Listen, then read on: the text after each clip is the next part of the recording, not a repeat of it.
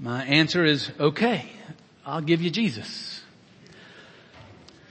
Um, and thank you, Cindy, for being here, and, and Reuben. Um, uh, Kevin is away for a couple Sunday, three Sundays on vacation. He takes one big vacation. He gets all his Sabbath in one time. And as he's out hiking and skiing the grandeur of the western part of the United States, um, with, uh, a variety of friends and, and family. So can keep him in your your prayers. Um, my name is Drew Smith. I have the privilege of being the pastor here at uh, College Hill Church, and welcome all of you who are with us here physically and those that are with us uh, on online. I have a Um, we start a new series uh, today as we begin Lent. This uh, we started on Ash Wednesday, uh, where we we came before the Lord in a real spirit of lament and confession, and recognized that this Lenten period, this these five weeks before Palm Sunday and Easter Sunday, are set so that we can reflect and respond and prepare for that celebration of the resurrection that, that really we touch every Sunday, but that we're looking forward to on that day of Easter Sunday. And it's so that these, the church um, that have gone before us have set aside these seasons so that when we come, like Advent for Christmas, Lent for Easter, so that when Easter comes, we don't just blow right through it. But we're prepared and we're ready to, to get just a little bit more of just the, the depth and the explosive meaning of the reality of the empty tomb. That, that Jesus is still alive. That it is possible to give you the living Jesus today. It is possible for us to experience the living Jesus. And so as we uh, go through um, uh, Lent, it really is, is about the word repent. And we'll talk more about that. It was the first words of, out of Jesus' mouth in the Gospel of Mark. And, um, uh, and this season is ways that, that we are in, actually in a lifelong journey of repentance, uh, of change. And so today I have a, a story, um, uh, that Steve Barry, uh, is going to share with us. Um, and let's see, Steve, you'll use this microphone, it looks like. The, uh, other one got misplaced. Oh no, you got it. They gave it to you. Whoa, they're, they're a step ahead of me. Um, but, but Steve is the men's ministry director of Lit, which means Living in Testimony, which is a uh, addiction recovery, uh, faith-based Christian um, uh, uh, uh, reco- addiction recovery ministry in the city, and actually part of it here in the College Hill. But I'll let him tell his story and the story of Lit. So, Steve, thanks for being with us today. Thanks for having me. Sure. Good morning, church. Is this on? It, you're good. Yep. Uh, my name's Steve. I am the uh, housing director for the Lit Movement. Uh, we are recovery housing for men and women who struggle with addiction and alcoholism. Uh, we currently have uh, three men's houses in Lower Price Hill and a women's house right down the street here uh, that began about a year ago. So um, a little bit about me. Um, I was... I believe I was called at a young age to follow Jesus um, as I was in church as a child um, and remained there for about eight years. But um, as I became a teenager, I strayed and decided to figure out my own path. And um, I spent many years on that path, um, afflicted, um, experiencing lots of pain and loss, torment, um, isolation, incarceration, um, hospitalized, um, throughout probably twenty-five years of addiction and alcoholism and uh, a life of sin. So um, a little over three years ago, I found myself on the steps of an abandoned building, alone and tired. Uh, and for the first time in my life, uh, from the depths of my being, I cried out to Jesus. And he answered me. Um, I asked him for help, and he led me on a on a path to a place where I would become discipled uh, by followers of Jesus, um, who taught me how to pray, who taught me how to read, uh, who taught me how to be selfless, um, and to share the good news with others. And uh, since that day, I haven't looked back. Um, I had no idea what I was going to do with myself uh, in that time that I was being discipled until probably a year and a half in, when I knew uh, the Lord was calling me to uh, fish for men. And uh, it was supernaturally planted in my heart, um, a love for others that I had never experienced before. And um, I set out from there and linked up with a very good friend of mine who had already started the Lit Movement. Um, and he took me under his wing. Um, and today I'm the, the housing director. And um, I know there's a lot of recovery houses in the city, but what sets us apart, A, is we're faith motivated, but B, uh, we have a full-time staff, um, and we devote our lives to trying to disciple men and women on a daily basis. We start all of our mornings uh, by leading our men in prayer and reading the Word. Um, they're free to work and make their own way, um, and we help them through the entire process. Uh, anything they need, we're there full-time to help them. Um, but our main goal is uh, total transformation through the love and power of Jesus Christ. We work twelve steps. Um, a lot of us do Celebrate Recovery, A A, N A, things like that. But what we found is that is literally just um, the principles of how to live out Christ's Word. Um, that's what the twelve steps are, and uh, that's what we that's what we do actively every single day. Um, I wake up, I pray, I give my life to Christ, uh, just like in the scriptures that I'm sure you're going to touch on. Um, if any man would come after me, let him deny himself, pick up his cross, and follow me. And I, I find that I have to do that on a daily basis. It didn't it didn't stop the day that he answered my prayer. It's a daily thing that I must do every morning. And uh, I just thank God for uh, salvation, uh, for his love, and for the life he allows me to live. Thank you, church. Amen. Thanks, Steve. Thank you. Thank you, man. Thank you, Steve, for just the, the, the courage even to stand up in front of a bunch of people you don't know, but they're nice. They're not, and they love you, and Jesus' love is, is real in them. Um, but to stand up and to share that uh, story. We, we have bought a table at Lit's, uh, um, they're having an information and fundraiser on March second, that morning. And so if anybody would like to go find out more about them, again, you'll see if you, if you're going north on Hamilton, you start looking to your right on the second floor. You'll see the little flame just right next to the, uh, the dogs on a leash, um, on uh, Hamilton. And across the street, I think from Moon Beauty Supply, you're right across the street from Moon. Yeah, so right, right there, you'll see them. They've been there good for a good, good year now. So they're so a College Hill neighbor. So, but if you are interested in that, talk to me or to Heather Lathander about, uh, and we can get you the information about going to that uh, information session on March second. Um, well, Steve shares with us a classic story of repentance.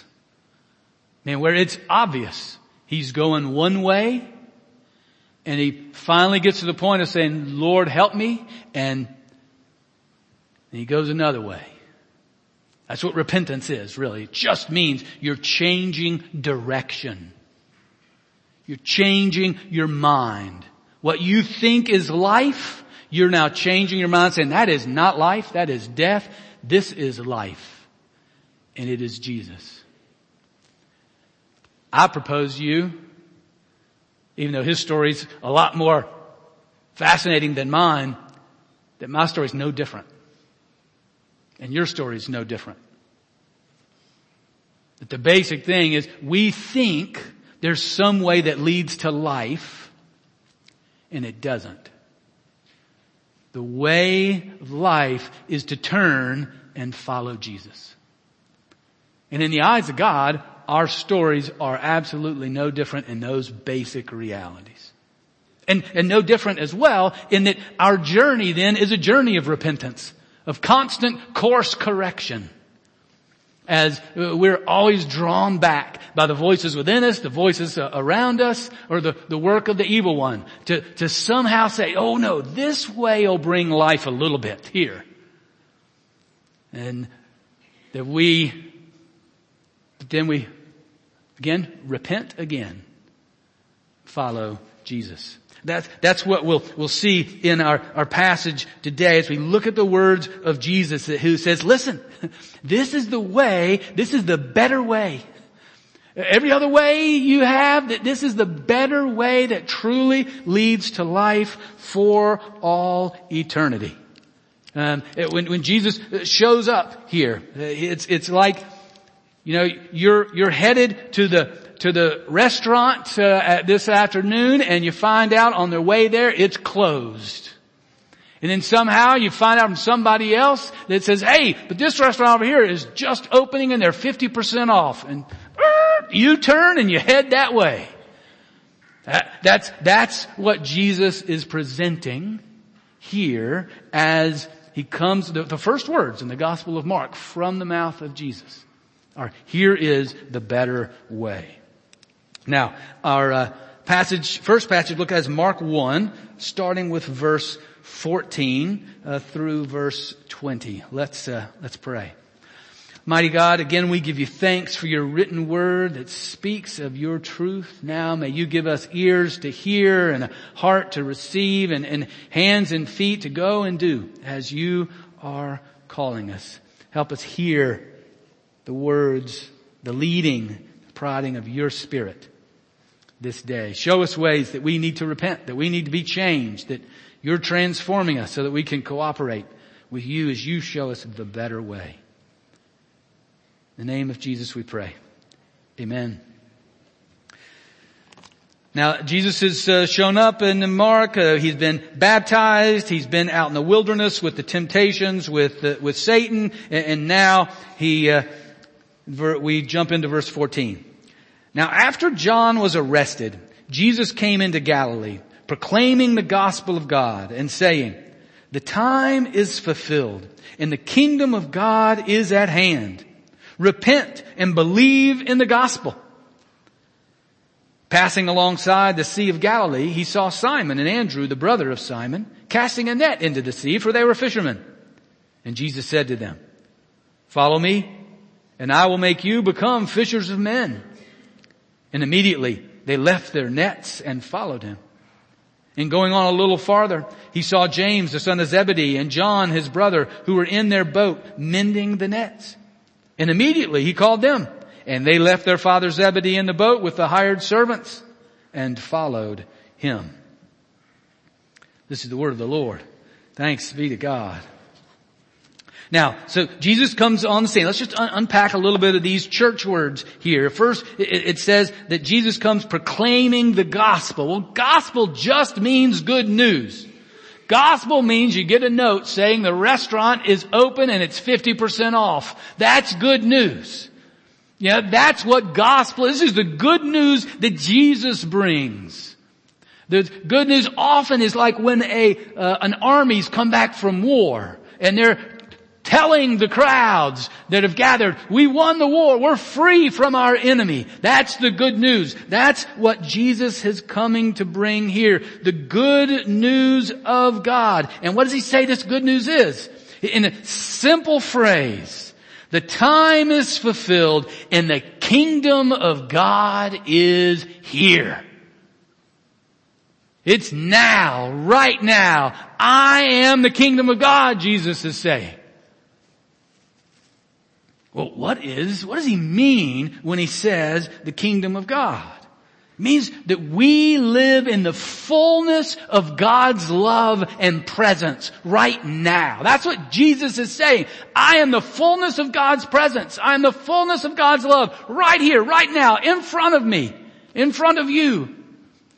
This is what now is on the scene. Now, it's in the Lord's Prayer. You know, Jesus that teaches us how to pray. He defines the kingdom of God for us. Your kingdom come, your will be done on earth as it is in heaven. That's what it is. You want to know what the kingdom of God is? It, well, the kingdom, it's what, it's like what happens when God, God's plan is being perfectly obeyed and followed. It, when we are living fully in the presence and the love of God, everything is happening just as God desires and created it to be. And, and what Jesus tells us to pray, we pray that what's happening in heaven now happens right here with us.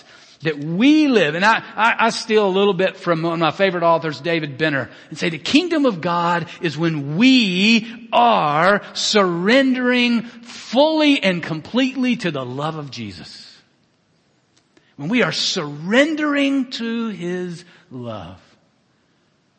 Now, some of you might just need to be hanging out with that statement right there and, and feel the internal questions and wonders. To surrender, which is just a nice word, to submit to the love of Jesus. That, that's what the kingdom of God is when it's here on earth, when we're in full surrender to His love.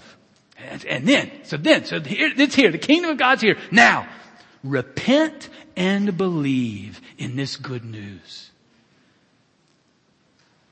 Whatever you're trusting in, whatever you're depending on, uh, whatever you're, you're thinking this is what, this is the way of life, whatever you're, you think this purpose is, let it go. Turn away from it. Change your mind, change your body, and now trust in this good news that the love of Jesus guides and directs all of our lives. Everything. This is not a tweak. This is not a fine tuning. This is not a touch up. This is a total change of direction and dependence in our life. That's what He's calling us to. And He gives us an example at the end. He then tells a story. And then I go and I'm hanging out with Andrew and with Pete and with Simon Peter and John and James. And what happens in that story? Says, hey, come follow me. What are they? Okay, yeah, off. I'll tell you what, I can be there at noon tomorrow, and I can be with you for a couple days, and then I'll have to come home. No, what happens? Both of them. Okay, drop it all. Turn, follow you. I'm with you. All in. That's what it means to repent. That's, that's what Jesus comes and says. Drops it, drops it all right there. You come and follow me. Now, what, what this, so what this means, this re- repentance, this understanding of following Jesus is uh, our purpose, our priorities, our goals, our desires, our relationships. They're all redirected.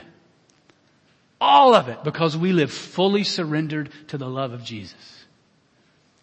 There is no part that is untouched. I mean, that's the kingdom of God, where everything is perfectly in accordance with the plan of God. Where uh, we are fully surrendered to the love of Jesus. Everything is there. That's, that's what He's calling us to. That's the nature of repentance. Now, this is a good reminder. This is a good correction for us who, who uh, claim the name of Jesus, who, who are Christians. That, that Christianity, as I said, it's not an add-on to our lives. Uh, sort of like I was on my cell phone bill the other day, and it said, "Oh, you got add-ons," and I clicked on it, and I, I could add on a st- couple television streaming things. I could add on this process of making hotel reservations for forty percent less. I'm like, what does that have to do with my phone? I don't, couldn't quite get it. But Jesus is not an add-on. There is no a la carte menu with Jesus. It is like, this is what He's serving, and you're going to take it all. That, that's, and, and, and that's what you want. That's what is good. This is the better way. Jesus did not die. Jesus did not die for us to make our lives easier or more fulfilling. You know, He died for a much greater reason than that. He died to make it possible for us to live in the fullness of Jesus' love. Now, that might make, that will make our life more fulfilling, and it will give us a much grander purpose. It won't make it easier, but we'll get to that in a little bit. Jesus did not die to bless your plan for your life. He didn't die to bless my plan for my life or your plan. He died for something much grander. He died to fulfill God's plan for all of creation, which includes your life and my life. Now, he didn't die for anything about my plan or yours, but for God's, for the Father's plan, for all of creation and the fullness for which He created it. And He died so that we get to participate in that, to go truly the better way. He came to invite us on this journey. This, this, this journey of course correction. This journey of repentance. This journey of transformation and change. See, because there will be uh, oftentimes along the way, as um, Steve was sharing every morning, I got to renew that promise every moment. Or, oh, yeah, wait a minute, I'm following you. Uh, not that way. And that's our, our journey. I mean, Samuel last week made a great line. He said, sometimes we just think we're smarter than Jesus. That sometimes it's like, well, we know the better way. Just a little bit better than you. And Jesus is like, no, there is no way that you're wiser than me. So come follow me. This Lent, Uh, one of, one of our questions, one of our journeys here is, is what, what's the correction that God's making in your life today? What's He working on in you today? What, where's, where's He calling you to repent? I got news for you. There's always an area. There's always a spot. And in God's graciousness, He just, He calls us closer and closer to Himself. Come to the better way. What, what is that? Something you gotta start, something you gotta stop, something within you that you, you, you need to change, or just something you need to be aware of. Um, I've, I've shared this with you a couple times over the, so I've been over the course of the last year, uh, that, uh, as I wake up in the morning, I have a little mantra, a little prayer that uh, often when I wake up still under the covers and just comes to mind. All right, Lord, I want the spotlight on Jesus, not on me. Lord, I want the spotlight on Jesus, not on me. Help me keep that spotlight on Jesus and stop trying to shine it back on me.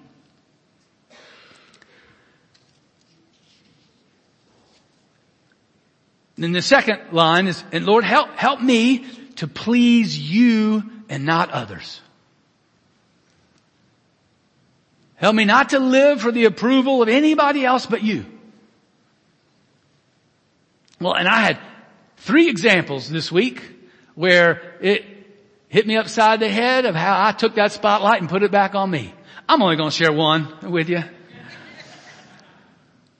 But I was in a, a, a meeting on, on Thursday with a group of other leaders and, and the church leaders in the city and, um, uh, doing some, uh, uh, just coming together about how, how we as, as the church seek to, you know, make impact in the, the city. And, uh, at the end, uh, a couple of prayer requests were shared that were really, really grabbed my, my heart. And, um, and, you know, at the end, the person that was leading it said, so, Um, who, who'd like to pray for us? And there's a bunch of pastors and Christian leaders in there, and we all sit there for about five, six seconds. You know, it's that silence.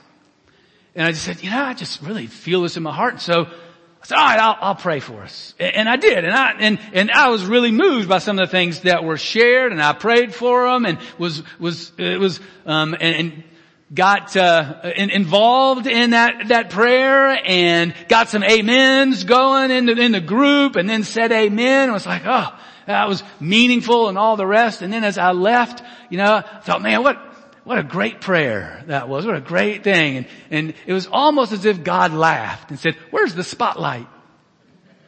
Where's the spotlight now? And I just Laughed at myself, said, oh yeah. Just came right back, right back to me.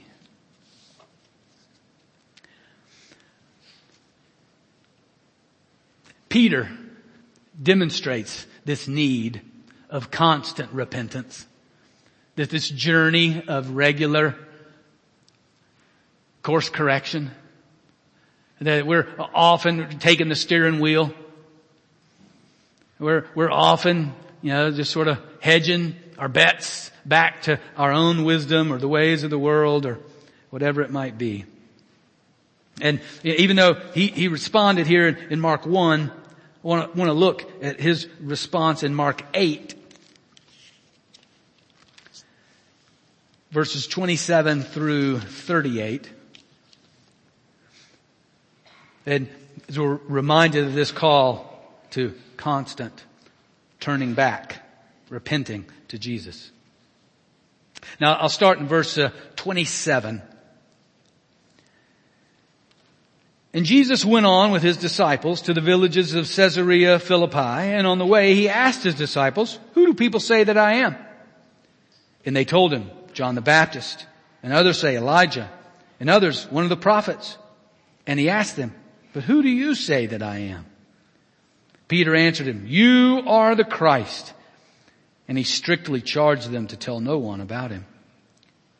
And he began to teach them that the Son of Man must suffer many things and be rejected by the elders and the chief priests and the scribes and be killed and after three days rise again. And he said this plainly. And Peter took him aside and began to rebuke him. But turning and seeing his disciples, he rebuked Peter and said, get behind me, Satan, for you're not setting your mind on the things of God, but on the things of man.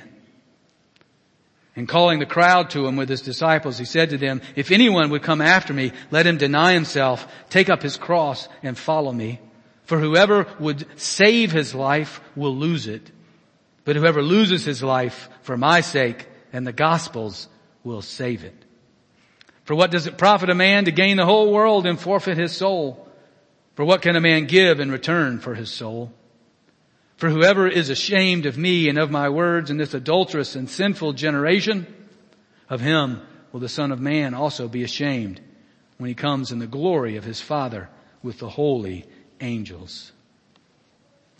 Yes, surrendering your life, surrendering our lives to Jesus' love is not necessarily the fastest way, the most efficient way, the easiest way, but it is the better way.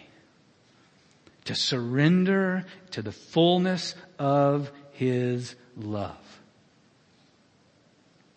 Now, I love this. Uh, as he's telling them, who do you say I am? Peter rightly answers, you're the Christ. We saw in, in the first chapter of Mark, you know, when Peter invited him, Peter dropped it all and came and followed him. But now Jesus is taking him, he's, he's, ta- he's maturing him, he's, he's deepening him, he's, he's telling him, hey, th- this is what it means, this is what my love means. And uh, Peter's like, no, Jesus, you're wrong. Love Peter, man, just love it. You know, nobody else would say anything like that, but he gets right in his face and he shows, uh, we, we may be a lot more euphemistic about how we do it, but when we say we're smarter than, we don't ever say we're smarter than Jesus, really. But that's the reality of it. Peter says, rebukes him, corrects him. No, you're not gonna die.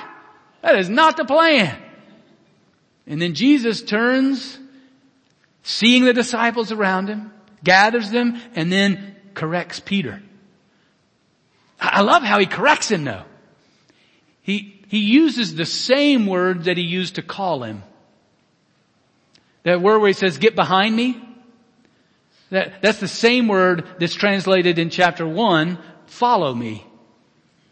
He's telling him, Peter, get in your right spot.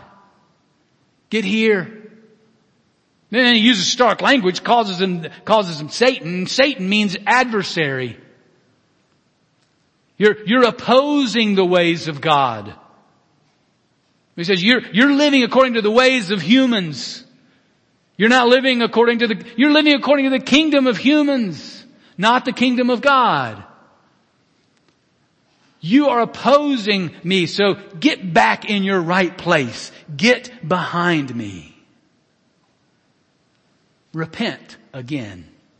Because Peter is now facing Jesus and from face to face, and he's saying, no, you need to be behind me, facing me from this direction. And I propose to you, that's the Christian life. That's the essence of our lives. That we are in- influenced by so many different things, so many different, our own personal preferences and likes, the, the values of America, the values of our family, uh, th- which are not of the kingdom. They might be. There might be some things that are part of the kingdom, but they are not our drop dead bottom line. And there are ways that those values and preferences will be according to the ways of humans and not according to the kingdom, because the kingdom's crazy. Jesus came in our midst and he said, this is what's going to happen. I'm going to die. There will be ways that this will be a challenging word to us. And we're on this journey of repentance every step of the way. Now, I ran across one of Doctor King's sermons from nineteen fifty-six, February of nineteen fifty-six. And, and the sermon was, it's hard to be a Christian. And it's based on this passage. He said, one, one of the most prevalent illusions of modern life is the belief that it's easy to be a Christian. In so many quarters, Christianity has been relegated to a bundle of sentimental teachings. Goes on, so that Christianity ends up little more than a glorified aspirin tablet for aches and pains of life. Last quote, this one. This one I'll put on the screen. Taking up the cross is the voluntary or deliberate choice of putting ourselves without reservation at the service of Christ and his kingdom. It is putting our whole being in the struggle against evil, whatever the cost. It's February fifth, nineteen fifty-six. February being Black History Month, a little more history, maybe give you a little more context for this particular sermon, because it was six days earlier. January thirtieth, nineteen fifty-six, that he, Doctor King, was at a church meeting downtown. Coretta was home with the kids, putting them to bed. She heard something up front, closed the kids' door, and then the front of the house exploded because a bomb had gone off in the front of their house. Gives a little more credence. I think we've got a picture of that. Not sure how well the picture worked. That's the front of his house after the bomb exploded. Gets a little more credence that, yeah, there, there, there, there's opposition to following the ways of Jesus. And it gives meaning to what Jesus is saying here. No, you, you are going to be in a, a sinful and adulterous generation. You, you will be living in, in that world. That will be the, the, the way that, that you're living, and it's in that generation that you're called to be repentant, always turning back to me, refusing to follow the ways of the world. Surrender to my love. Surrender. Don't on the, the one hand, don't, don't get so worried and scared and protective that you, you, you go the way of just isolating yourself. Getting totally out of the world, not being the salt, staying in the salt shaker. And, and on the other hand, don't take matters in your own hands and, and, and demand and fight the battle that you're going to impose the love of God. Don't do either way. No, those are the, the natural tendencies, but stay right in the middle. Follow him. Surrender to his love. Because it is the better way. It's not the easiest way. It's, it's, it's not the, the way that, that may come natural to me or to you, but it is the better way. As we're journeying through Lent, explore this season. Ask the Spirit of God within you. All right, what's, what's the way that you're calling me to, to change, to be transformed? What's the, the step you're, you're asking of me today, Lord? What, what am I holding back from your love? What am I refusing to give over to you? Be, be in tune with places that maybe you find anger or anxiety or defensiveness, impatience. You know, those things are sort of the opposite of the fruit of the Spirit. When you see those things pop up, be in tune with them. All right, Lord, what, where are those from? What's, what's, what's happening there?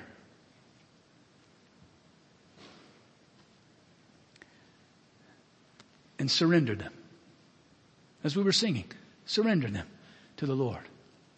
Because what we, what we want to be is, is that community that surrenders to the Lord, so that as, as a people, we are living more and more out of the surrender to the love of Jesus, following his way, even in the midst of an adulterous and sinful generation. Even in the midst, there's just no way to soft sell the notion of denying yourself and taking up your cross. How do we do that together? How is the Lord leading us, leading you during this season? Let's pray.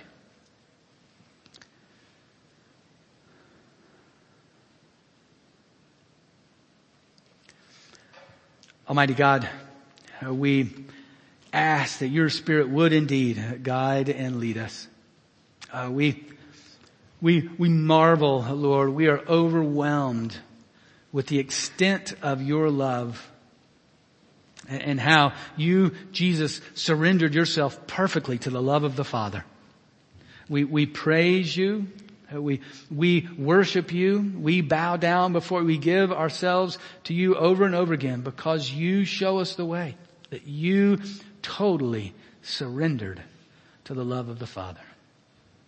Continue to keep your story before us and help us to follow. Uh, we, we ask, um, Lord, for your continued leading for us here to, to surrender to you. The, the different ways that you would be speaking to us and to us as a, as a community. Uh, we thank you for Steve sharing his story, and we thank you for living in, in testimony in that ministry. We pray your, your hand upon them, that they too would be helping to Sur- they would be surrendering to your love totally and completely, and, and leading others to do the same. And, and Father, we, we think about our, the, the world around us, and we, we pray particularly for the church, for others who are, who are part of the same team with us, who are surrendering, who've repented or believing your good news and surrendering to you in situations of, of great terror and horror. We, we continue to pray for the church in Ukraine and in Russia and Israel and Palestine. Lord, we, we pray for your church to rise up, to surrender to your love, even in the midst of such violence and terror. And thank you for our brothers and sisters in our own nation in the last hundred years who have done that. Thank you for those that lead us in the midst of such violence to follow after you. Thank you, Lord, that you are so gentle, that you, you lead us to deny ourselves, to take up our cross in, in your gentle guidance and direction, even in the, the midst of explosions around us. Thank you, Lord, that it, we all can repent. We're not too young. We're not too old. We're not too strong. We're never too smart to repent to you, to grow closer to you, to live your better way.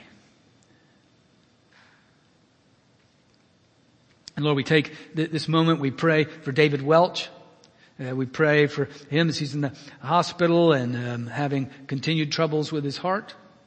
We pray also for um uh, child of this church, uh, Dave Craig, who's waiting for a new heart to be transplanted. We pray for that you would provide that uh, the healing David Welch's heart and the new heart that Dave Craig needs. Other needs that are around us, Lord, other concerns in our, in our own lives, the lives of our loved ones, Lord, we, we lift them up to you, thankful for, for your care, a love that is so great, demonstrated in the life, death, and resurrection of Jesus. Lift all these things unto you in the powerful name of Jesus. Amen.